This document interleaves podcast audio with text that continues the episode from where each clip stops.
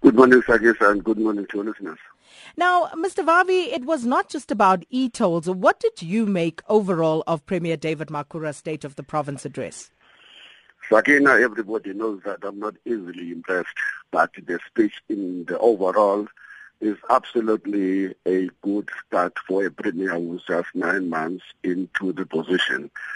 I think this is made up of uh, overall a leadership in Gauteng that knows what it is doing, it knows what should be the priorities of the province, and more importantly and impressively, knows the province that they're talking about. If you look at the 10-point plan or what the Premier calls the, the 10 pillars uh, of what they want to be doing in the next period, and uh, it's absolutely impressive. If you look at the details in terms of uh, all of those pillars, you can hardly fault any of those things.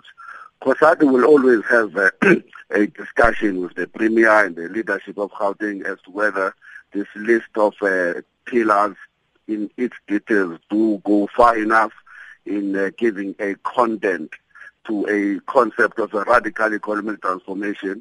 And that's a discussion that we can have with them. But we're quite impressed, I must say. This is quite a good intervention by the Premier.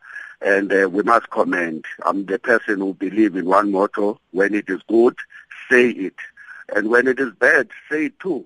Mm. And uh, in relation to the question you were asking about the e-tolls, and I guess that's where we, we still have to have a discussion. In fact, we're going to ask for a discussion directly with the Premier, and uh, now that he says that the consultation is led by the Deputy President, with the Deputy President. Our understanding of the of the task team that was established by the Premier to look at the at the, at the, whether this e-tolls is something that we can look at as a model moving forward, uh, that we should scrap this thing. And this thing is not working, will not work.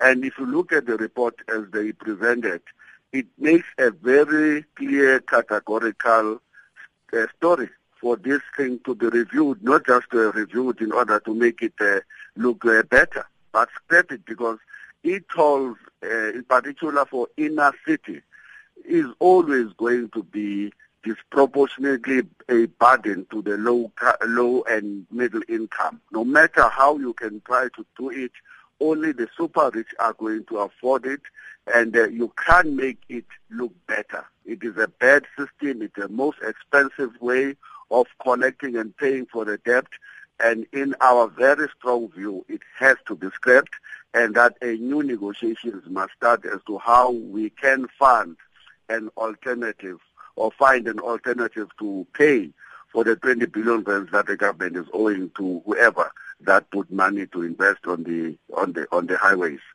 Mr. Vavi, when you talk about radical uh, economic transformation, if you could just perhaps point out to us, you know, one aspect that speaks to radical economic transformation full implementation of the Freedom Charter, in particular the clause that says the wealth of the country shall be shared. It says the mineral wealth beneath the soil uh, shall be transferred to the people of the whole. It says the monopoly industry shall be controlled for the benefit of the people as a whole. That's a radical economic transformation that will be missing or that is missing in all the State of the Nation's address that we have listened. It means that we've got to address the property question, the, the, the poverty of uh, our people and uh, in relation to the property uh, question. That's what you, you, you will call a radical economic transformation. And when you see that we have a strategy to reverse what the President uh, Jacob Zuma was relating to in the State of the Nation address, where he said there's only 3% of direct ownership by black people in the companies listed in the Johannesburg Stock Exchange. As long as you don't address that more directly and using the Freedom Charter clause you, you're still uh, playing in the periphery, I'm afraid.